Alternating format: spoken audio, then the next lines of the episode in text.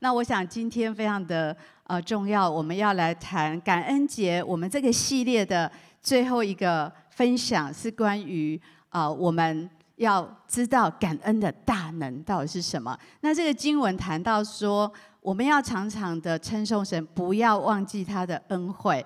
我不知道你是一个容易感恩的人还是不容易。也许我说不容易感恩，也许你马上就想到很多脸孔不感恩的人到底是怎样的感觉？那我们很容易忘记神的恩典。为什么人会忘记呢？为什么人不常会感恩呢？我想第一个原因是太忙碌了，现在的人太忙碌，然后太多让我们分心的事情。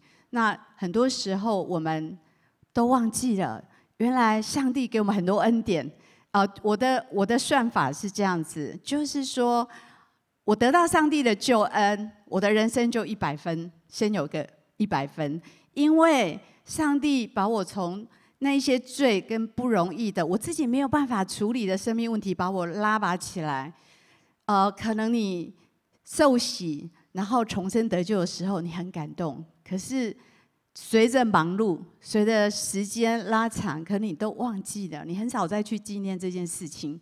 但是呢，圣经说我们不要忘记神的恩惠，常常能够来想起来上帝对我们的恩典。你有上帝的恩典已经有100分了，如果上帝再给你这个祝福那个祝福，就是110分、20一直加120、130一直加上去。所以很多时候我们忘记，是因为我们忙碌，我们一整天我们很累，我们常常失去感恩的心。我讲一下我的脚，你知道你能今天自己走来这里就应该感恩了。其实生命当中很多值得感恩，可是我们会常常会忽略，还是忘记。我今天是第一次穿鞋子，这3个月来第一次穿鞋子，我的脚那个右脚的小拇指去踢到很硬的木头，然后我本来不理他，完全没理他。过一个礼拜，他就肿得很大。然后我去看骨科，那骨科医生说：“你的骨头，我照 X 光，他说你的骨头已经裂了，所以呢，非常的不方便。”你知道我一个人住，然后我甚至在家里想说，我拄着拐杖，然后我推着这个助行器，然后我要怎么样移动我的东西？然后那个中华牧师还说用个篮子吊在前面，你可以想象那个画面哈。你知道一个小拇指这么小，可是平常我们觉得理所当然，他就为我效力啊，有什么好值得为这个感恩的呢？我现在觉得他可以穿上鞋，我真的很感谢。你知道已经3个月我没有办法把鞋子穿起来，因为它裂开了，所以一直肿一直痛，连移动连家里你很平常，你去拿个手机拿回来做什么这种事情都变得困难重重。所以你想想看，有没有很多我们把它当作理所当然，其实我们是应该要来感谢的事情很多。我们现在这里呼吸，对不对？我们空气是上帝这么恩典的给我们，喝水，我们可以走路，今天走到这里来，很多可以感谢的。真的，常常我们忘记数算神的恩典。如果我们常常去数算神的恩典，我相信你会喜乐很多。你试试看，你说主，谢谢你让我今天脚可以这样，能够这样走路。因为之前我去健行、去爬山、去做什么，我觉得很平常。当脚一点点的受伤，连鞋不能穿、不能移动，你会发现真的是非常的不容易。所以可以行走，感谢主，赞美主。圣经有一个最有名的故事，有10个大麻风，对不对？他们都来求耶稣医治他们，然后他们得到医治了。想想几个人回来，只有一个人，对不对？只有一个人回来。我们读一下这经文好吗？路加福音的17章17节，一起来读。耶稣说：“洁净的不是10个人吗？那9个在哪里呢？”我不知道我们到底是那9个还是那一个。很期待我们每一个人都是那一个回来感恩的人。我相信那10个只是得了医治，可是那一个回来的，我相信他不只得了医治，当他感谢耶稣的时候，他也得到这个救恩，他得到一个更大的喜乐。当我在预备这个信息，讲到为什么没办法感恩的时候，特别想到跑出2个字，叫做嫉妒。好，我们来想一想这个嫉妒跟不感恩到底有什么关系啊？这里很多形容词，就是我们的内心，其实我们蛮希望自己可以知足常乐的，就是我希望我能够说我永远是知足的，我能够说我永远不会抱怨。我很想说，我绝对不会想要去拥有别人所拥有的。你仔细想这些这个句子呢，你是不是这样呢？如果是，你就可以给自己1分。你可以去想想看，我能说自己从不羡慕别人的生活，我能说自己从来不认为上帝竟把该给我的东西给了别人，然后我能够说自己很懂得数算恩典，而不会去计较自己没有拥有的东西。想想看。从1到10，也许有一些 OK， 我是这样的人，也许有一些好像有时候不是这样啊哈。有时候我觉得旁边那个人的便当比较好吃，对不对？有时候我们抽到礼物，圣诞节抽礼物，总觉得别人抽到的比我的好，是不是这样子呢？那嫉妒是什么呢？嫉妒很像隐藏在我们心里的小狐狸，你知道小狐狸喜欢吃那个葡萄刚长出来的嫩芽，所以在雅歌圣经里面，那边写到说，把那个小狐狸抓起来，免得它把那个葡萄的嫩芽都吃光了。所以嫉妒很隐晦，很隐藏，有时候在我们很里面的地方。嫉妒这里谈到说，就是潜藏在我们的里面。而且当嫉妒如果占据越来越多，嫉妒的感觉是什么呢？有时候会有点酸酸的感觉，本来也许只是羡慕别人，别人的衣服这么好看，还是他长得这么帅，长得这么漂亮，慢慢的从羡慕变成什么？有点酸酸涩涩的感觉，开始有一点点，我好想拥有他的东西，我好想。那我不再觉得我自己拥有的有什么了不起，我不再看我自己。你知道嫉妒很简单的一个图像，就是你的眼睛不再看你自己所拥有，你开始看的是旁边的人有什么，这个就是嫉妒。所以呢，觉得我理所当然配得这个东西，所以你的心态，当嫉妒在你里面，你的心态会从我是蒙福的变成本来就应该是我的啊。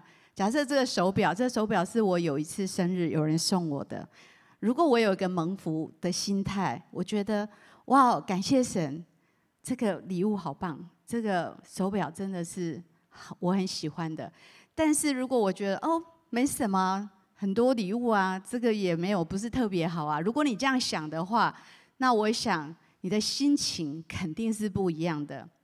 然后嫉妒呢 always 是我自己，你知道3岁小孩开始我自己，什么都我自己，然后开始把自己摆在世界的中心。人总是觉得我想要还要再更多一点。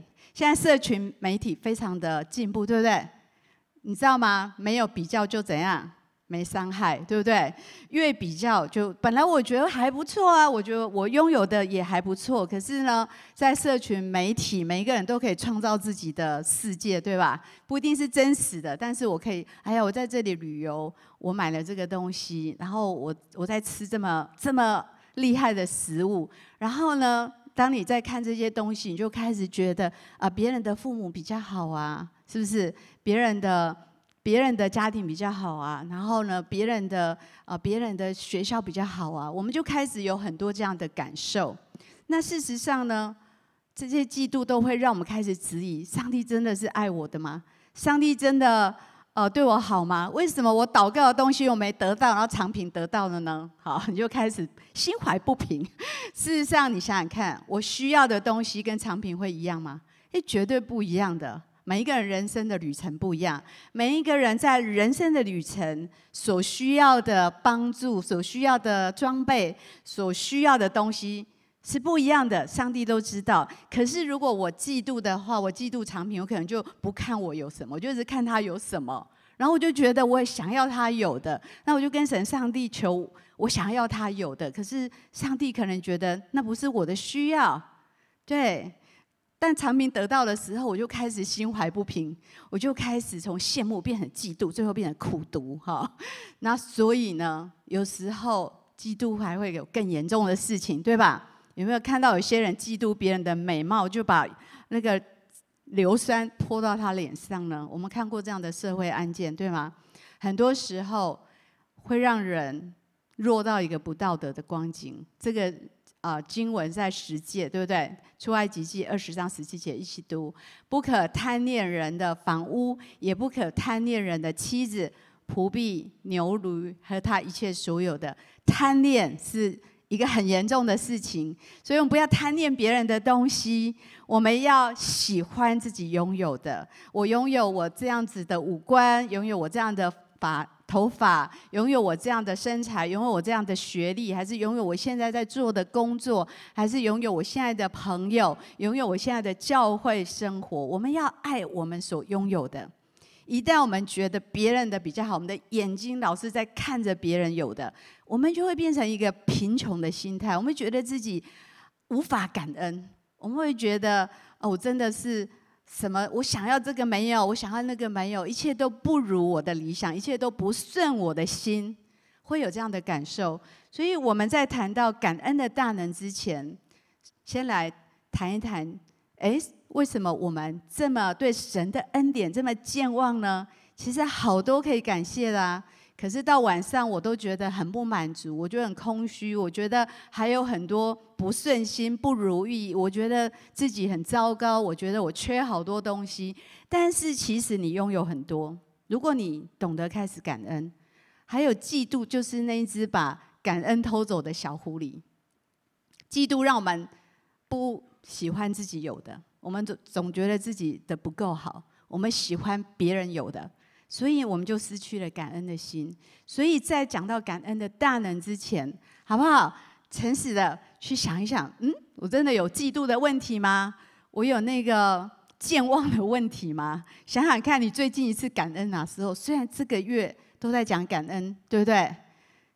不要每一年只有11月才感恩啊，不要偶尔感恩，只有11月在感恩。OK， 感恩是一个持续性的，一直要延续下去的。你想想看，你每一天感恩几次，你就知道你是一个感恩还是健忘的人。你想想看，你喜欢你拥有的东西吗？你爱你自己吗？你喜欢你神给你现在的处境吗？现在你拥有的所有的关系，所有的你的家人，所有的东西，你喜欢吗？如果你觉得别人的比较好，那就要小心，那个嫉妒的小狐狸已经潜藏在你的里面，所以你会常常的不开心。今天要讲感恩带来三个祝福，感恩的大能带来三个祝福。第一个是感恩会带来倍增，第二个是感恩会带来一个突破，第三个是感恩会带来安息。那我们看看感恩怎么带来倍增。这个故事大家很熟，我们读一下马可福音的6章41到43节。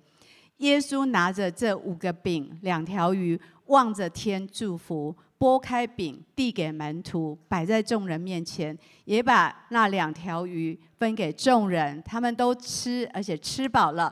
门徒就把碎饼碎鱼收拾起来，装满了12个篮子。我想这个故事大家都很熟，很多人跟着耶稣，并可以得医治，跟着耶稣可以听到很精彩的那个道，非常的深入浅出的道，跟着耶稣更好，又有东西吃。但是呢，这一次是这样，当他们跟着耶稣的时候，发生一件事情，一直到天黑了，然后没有，已经晚餐时间，怎么办呢？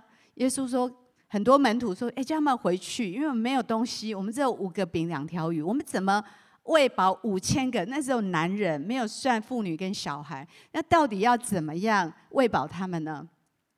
然后耶稣说：“来，把那5饼2鱼拿来祝谢，把那个拿起来祝福。5饼2鱼喂饱了所有的人，包括5000个男人，我相信更多，因为还有女人，还有小孩。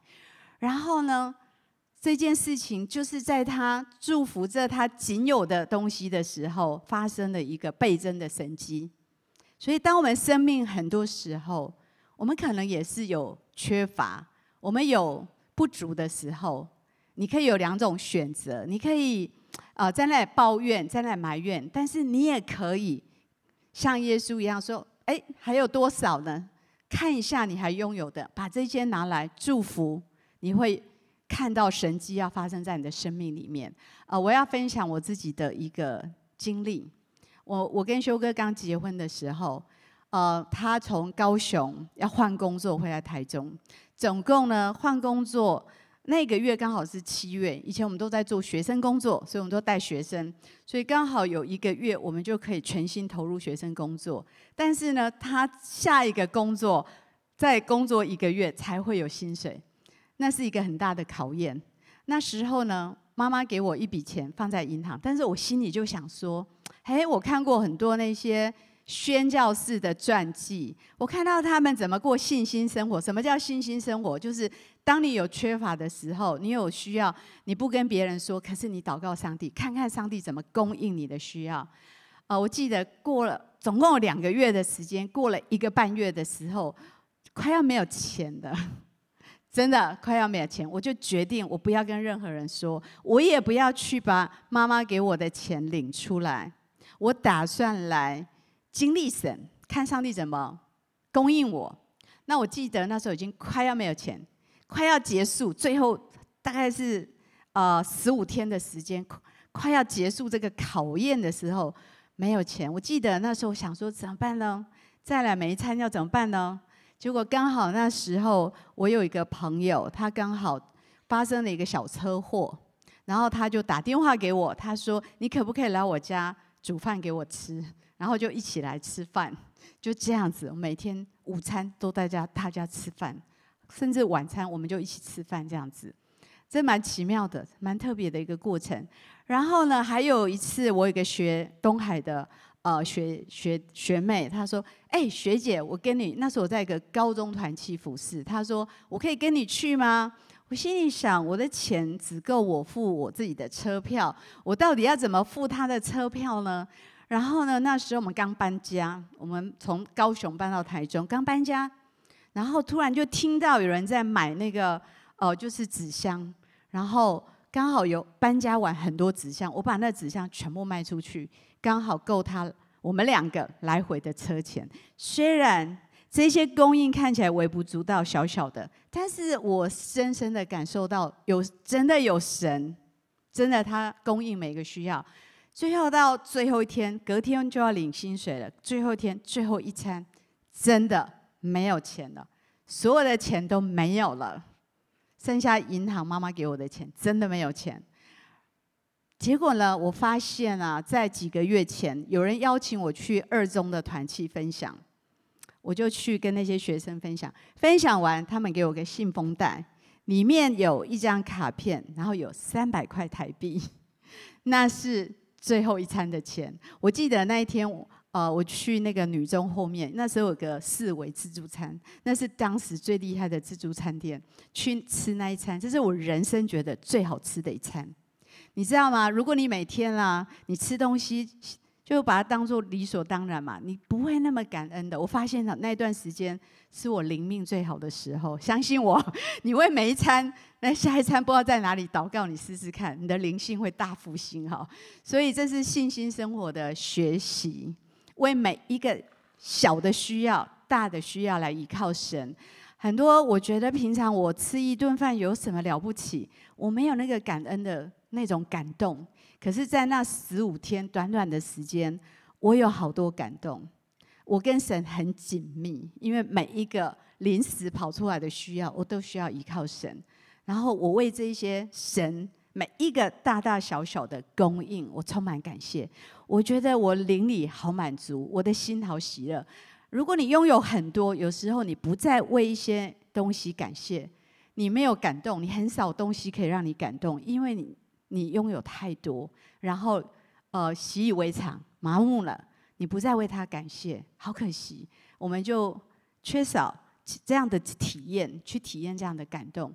所以呢，这个信心的考验，我觉得对我后来跟修哥一起建立教会有很大的祝福。你知道建立教会，我们从0开始，从我们的存款开始，很多时候薪资发不出来，很多建堂的时候，我在想下礼拜要2000万，从哪里来？修哥说那是上帝的事，睡觉他就睡了，一分钟睡着。怎么来可以有这样的信心？从年轻，从你们这个年纪就开始锻炼，有一天你可以有这样的相信，有这样的信心，为每一件事情感谢，为每一件事情依靠神。所以也许你有一些困难，不要心怀不平，也不要焦虑不安。你还有多少呢？数一数好不好？看看你现在还拥有多少。很少人去清点自己现在拥有多少上帝给你的东西，然后就学习耶稣，把它当成什么五饼二鱼，就为他祝福祷告，看神怎么倍增，开始不断的倍增。你知道感恩会带来什么？带来恩典。感恩会把神的恩典带来，感恩会把上帝超自然的倍增能力带进来，相信吗？也许你的数学只考60分，可以为他说：“主啊，感谢你，虽然现在的能力只有这样，拿起来祝福，拿起来祝谢，拿起来感谢。下次上帝为你倍增，试试看，上帝怎么帮助你，给你智慧，怎么样帮助你，给你那个悟性，可以让你在那个部分可以起来。”我觉得这是最棒的一件事情。跟旁边说，感恩会带来超自然的倍增。你要相信哦，你口中的宣告是有力量的，你知道吗？我们咒诅就会带来咒诅，对不对？感恩就会带来超自然的倍增。如果你是一个不感恩的人，你眼睛所看的都是别人的不足，别人亏欠你，这个世界待你不好，然后你看到都是困难，你会变成一个收集垃圾的人。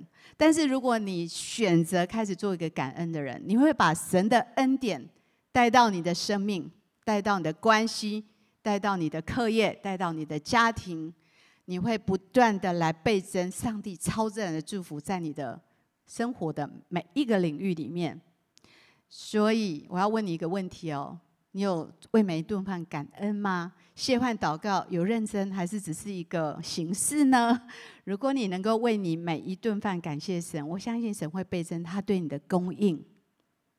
感恩第二个要带来是突破，感恩带来的这个大能带来生命的突破。我们看这个故事，《使徒行传》16章25-26节，一起读。约在半夜，保罗跟西拉祷告，唱诗赞美神，众囚犯也侧耳而听。忽然地大震动，甚至监牢的地基都摇动了，监门立刻全开，众囚犯的锁链也都松开了。这个故事大家知道，保罗跟西拉，我不知道如果你是他们关在那个罗马的监狱，你知道吗？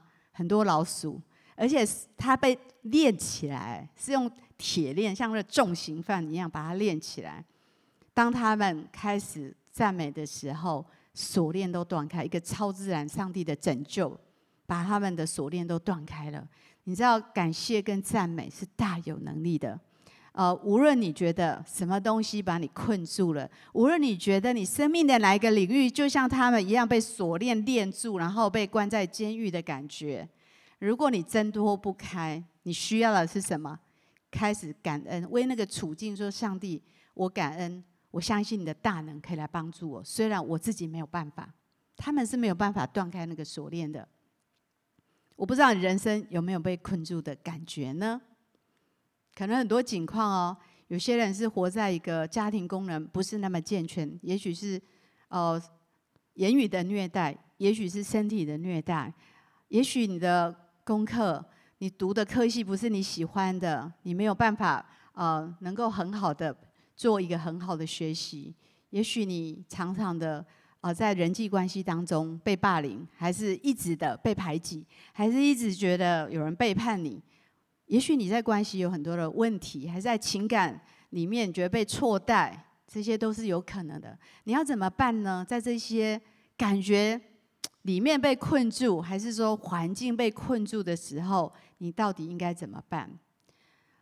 也许你的处境好像没有值得感谢的，你这叫我怎么感谢？这么艰难，怎么感谢呢？感谢主，还有一个可以感谢。上次日本的伊藤牧师来跟我们分享过，我们一无所有，还可以为什么感谢？上帝的本质，上帝的救恩来感谢，因为他是信实的，不轻易发怒。很多时候，我们在一些罪跟软弱的时候，他没有定罪我们，他来怜悯我们，他来救拔我们。我们在这些困境当中，还是有可以值得感谢的地方。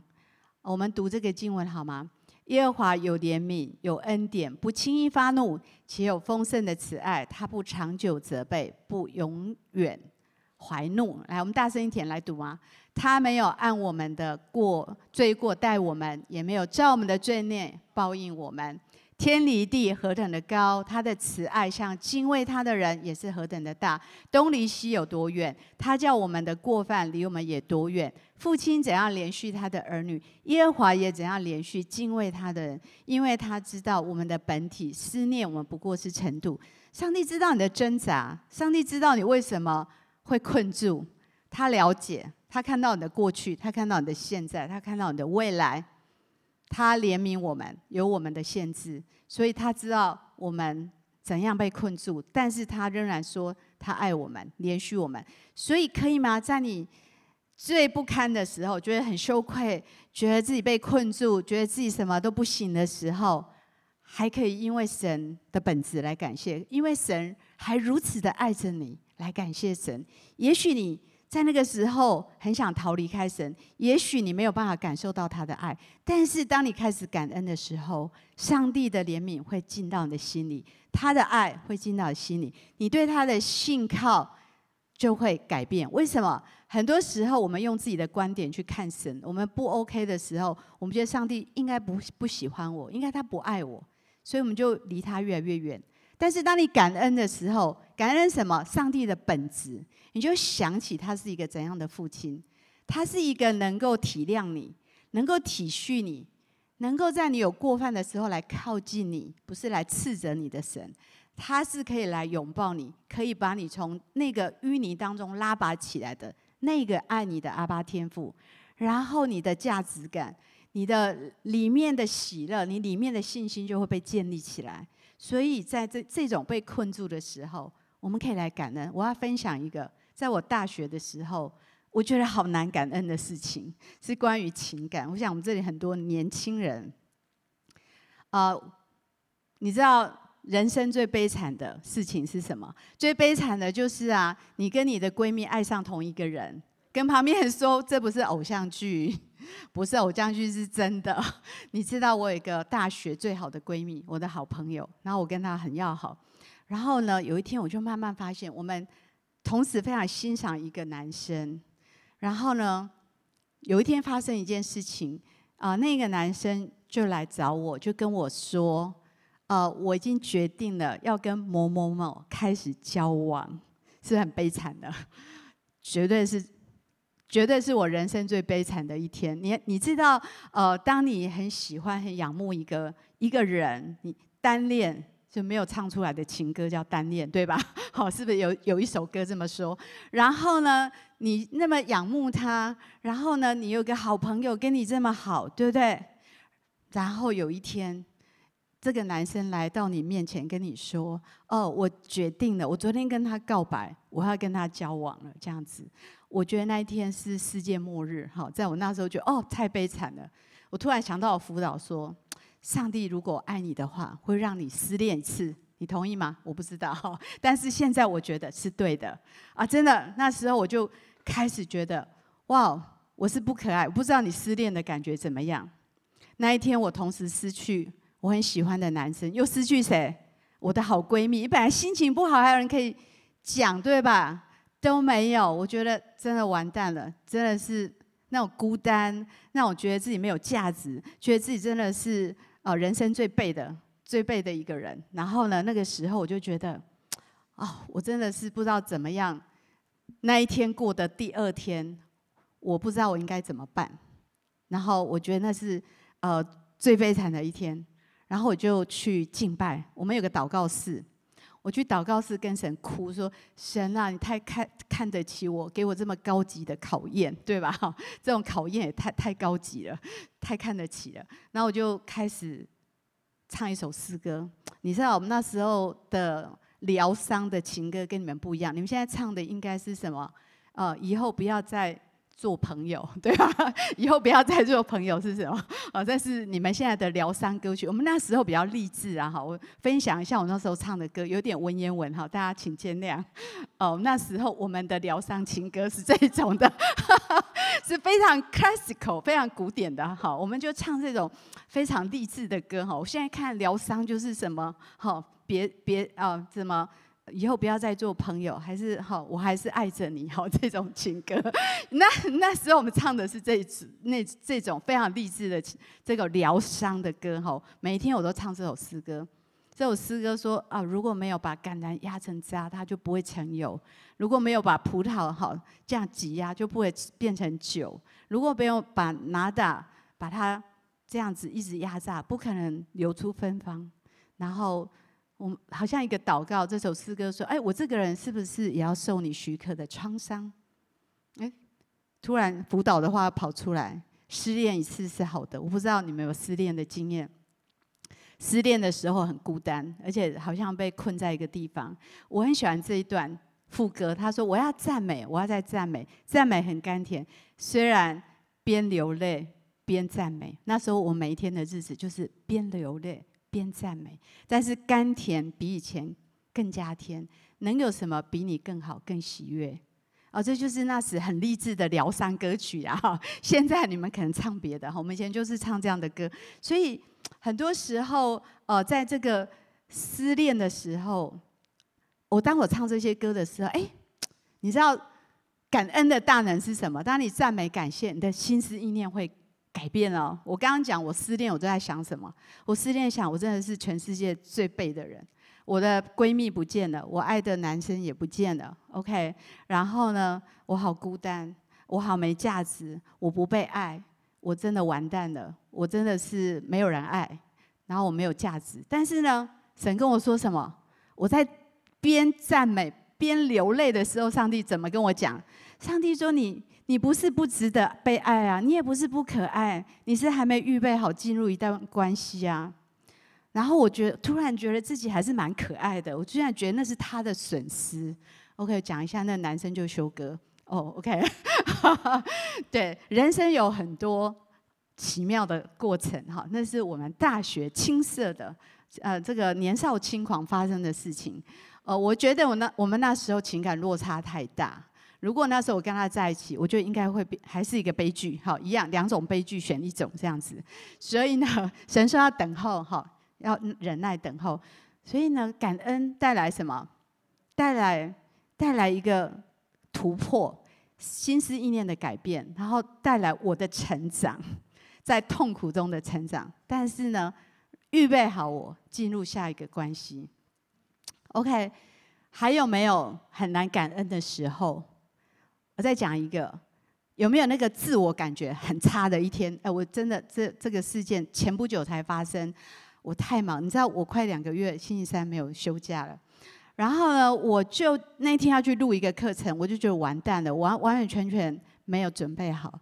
然后我觉得我完了，然后我就觉得我没有讲得很好，然后没有讲得很好，我就觉得我真的不应该这样。你知道，有时候人有完美主义哈，那我不知道怎么面对。我不知道你有没有这种体验，跟我一样，就是从做不好，然后变成我是一个不够格的人，好，这种结论，从做不好变成我是一个有问题的人，好，就是这样子。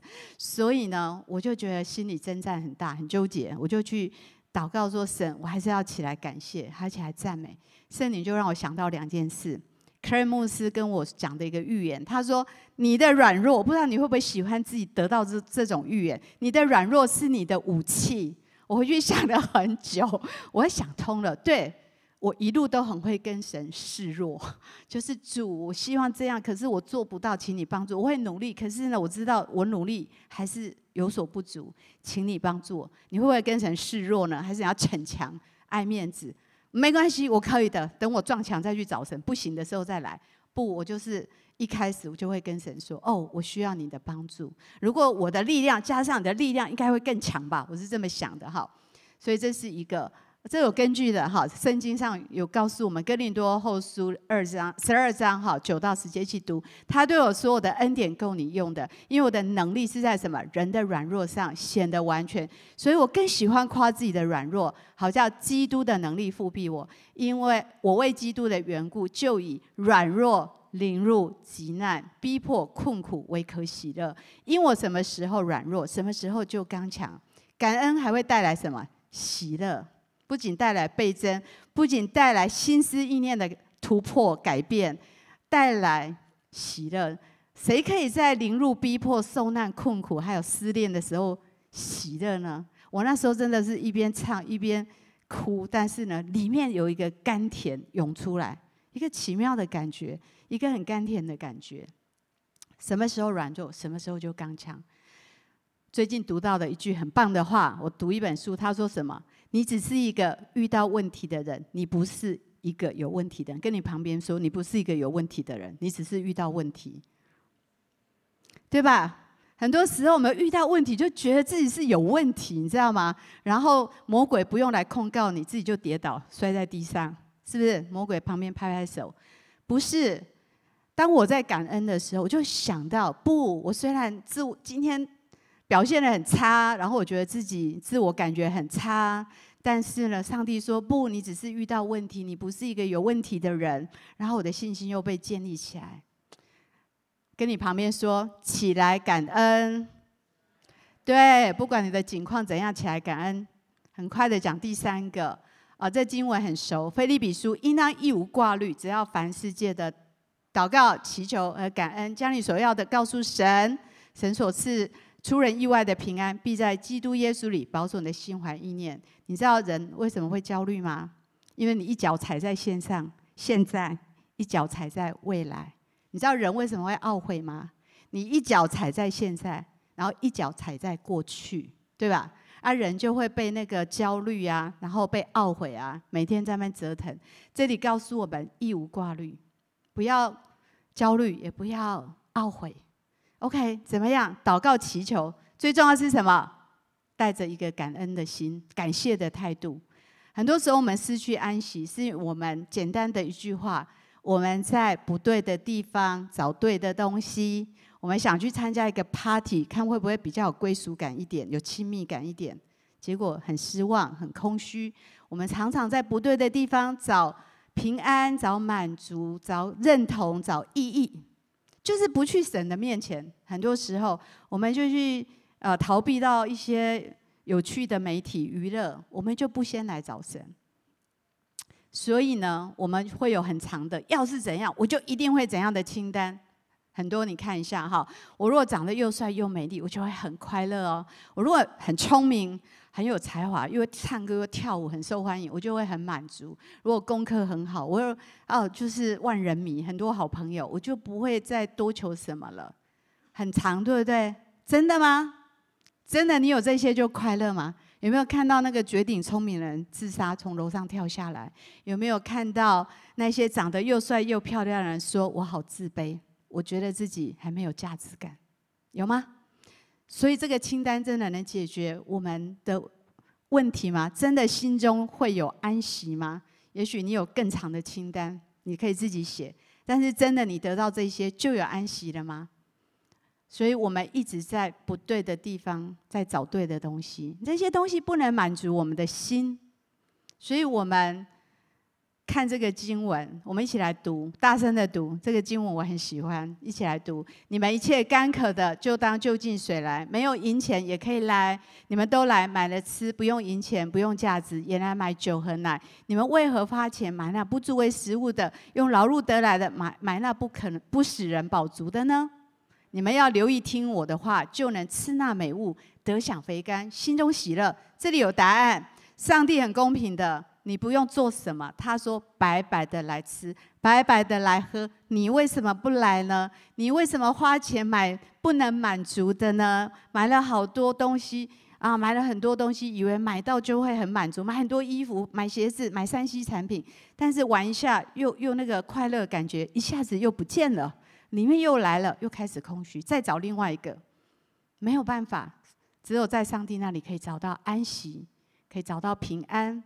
不要希冀在别的地方可以找到这些东西，那些短暂的快乐没有安息，你的心还在焦虑，你的心还在懊悔。只有感恩，上帝会把我们带到安息的地方。因为当我们不感恩的时候，我们失去安息的时候，我们都在看我们的缺乏，我们都在找那些别的我们在那边找不到真正的这些东西的地方，我们都在看别人拥有的，我们就想我有他那个我就会快乐，但是我就没有。我如果有他的家庭我会快乐一点，我有他的父母我会好一点，但是没有，也许有他有他的不开心的地方。所以当我们借着带着一个感恩的心，这代表什么呢？感恩的心代表两个很重要的意义：承认不是你的努力，刚刚说白白的来吃喝，不是你的努力，是上帝给你现在可以走路，可以健康，可以去做一些事情，可以去读书，可以去建立关系，是上帝给你这些能力，你才能够享有现在的一切。你也能够相信上帝会继续信实的供应你。这个刚刚我们谈过，信靠神的本质，信靠神的帮助。对，我们生命都有不容易的时候，但上帝要来帮助我们，所以我们要建立感恩的习惯。这个月快过去了，你变成一个感恩的人了吗？可能还有一点遥远。给你们几个简单的方法好不好？因为这里说幸福的秘诀就是别人在数算困难的时候，你在数算你有多少恩典。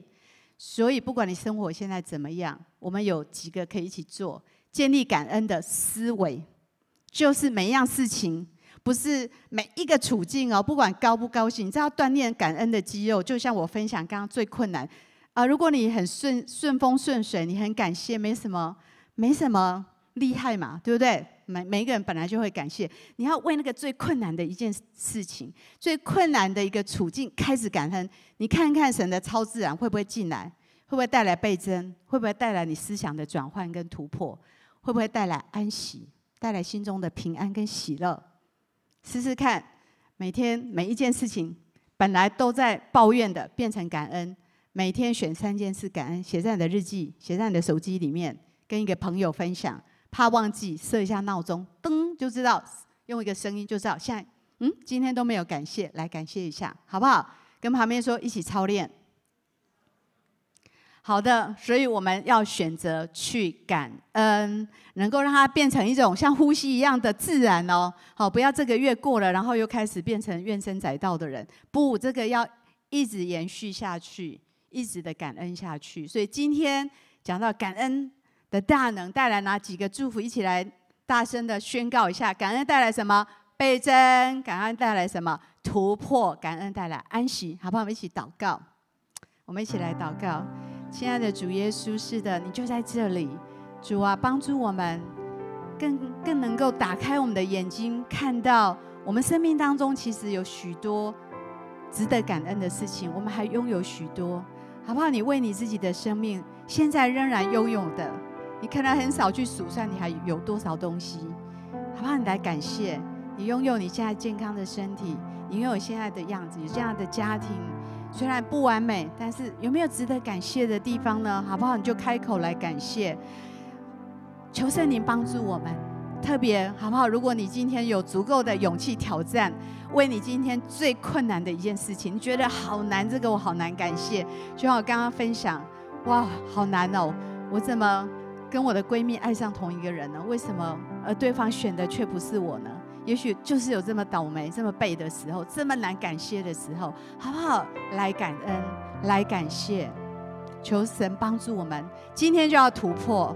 今天当你感恩，我要宣告神的倍增进来。如果你有缺乏信心，缺乏喜乐，缺乏平安，神都可以倍增。你缺乏你的财务有需要，你家里的财务有需要，好不好？为有的来感恩，相信神要开始供应你，要倍增在你的生命里面。你有缺少喜乐的，开始感恩；你在困境当中被困住的，开始感恩。上帝要带来一个新的思维在里面，你会有不同的顿悟，不同的看见。神的真理的光要进来，你会从抱怨，你会变成感谢，你会看到，你可以有不一样的想法，带来不一样的感受，带来不一样的行动，你的人生就开始不一样。我相信神今天要帮助我们。当你觉得被错待的时候，好不好？你也可以起来感恩，上帝会善待你，上帝会重新的抚育你，上帝要重新修复你的心，要医治你的生命，使它完整，再一次可以去面对未来。主耶稣，谢谢你，我们在这里祷告。你认识我们每一个人，主把这个感恩的能力给我们，我们要开口为每一件大小的事情，所有的难处，所有困难的处境，我们都要来感谢你，因为我们信靠你，你是一位爱我们的阿爸天父，你不会弃我们不顾，你不会让我们落单，你要来眷顾我们，你怜悯我们，你要来帮助我们，你的慈爱直到永远，你的信实极其的广大。主啊，你祝福我们在这里的每一位，每一个人的祷告你都听见。我们也为今天第一次来到我们当中的祷告，还是最近刚来到我们当中，还是你对救恩还不太清楚，可是你今天说我知道上帝，我需要你，我不要在其他的地方来寻求我的安息，寻求我的平安跟盼望，我要来到你的面前，单单的来到你的面前来寻求我真正内心需要的。如果你是这样的人，这样的弟兄姐妹，好不好跟我一起来祷告。亲爱的主耶稣，我愿意接受你成为我生命的救主，求你赦免我的过犯，洗净我的罪，使我成为你的儿女。求你今天就让我成为一个能够起来感恩的人，让我的人生不再一样。我这样祷告，奉耶稣基督的名，阿们。主耶稣，是的，我们要祝福每一位在这里的弟兄姐妹，把今天这感恩的信息放在我们的灵里，放在我们的心里，让每一天从早到晚，我们要不住的感恩，让你在我们的生命当中带来这么大能的祝福，让我们得到更多的倍增的喜乐跟平安，更多的思维的突破，更多的安息跟平安。这样祷告，奉耶稣基督的名，阿们。把荣耀归给神。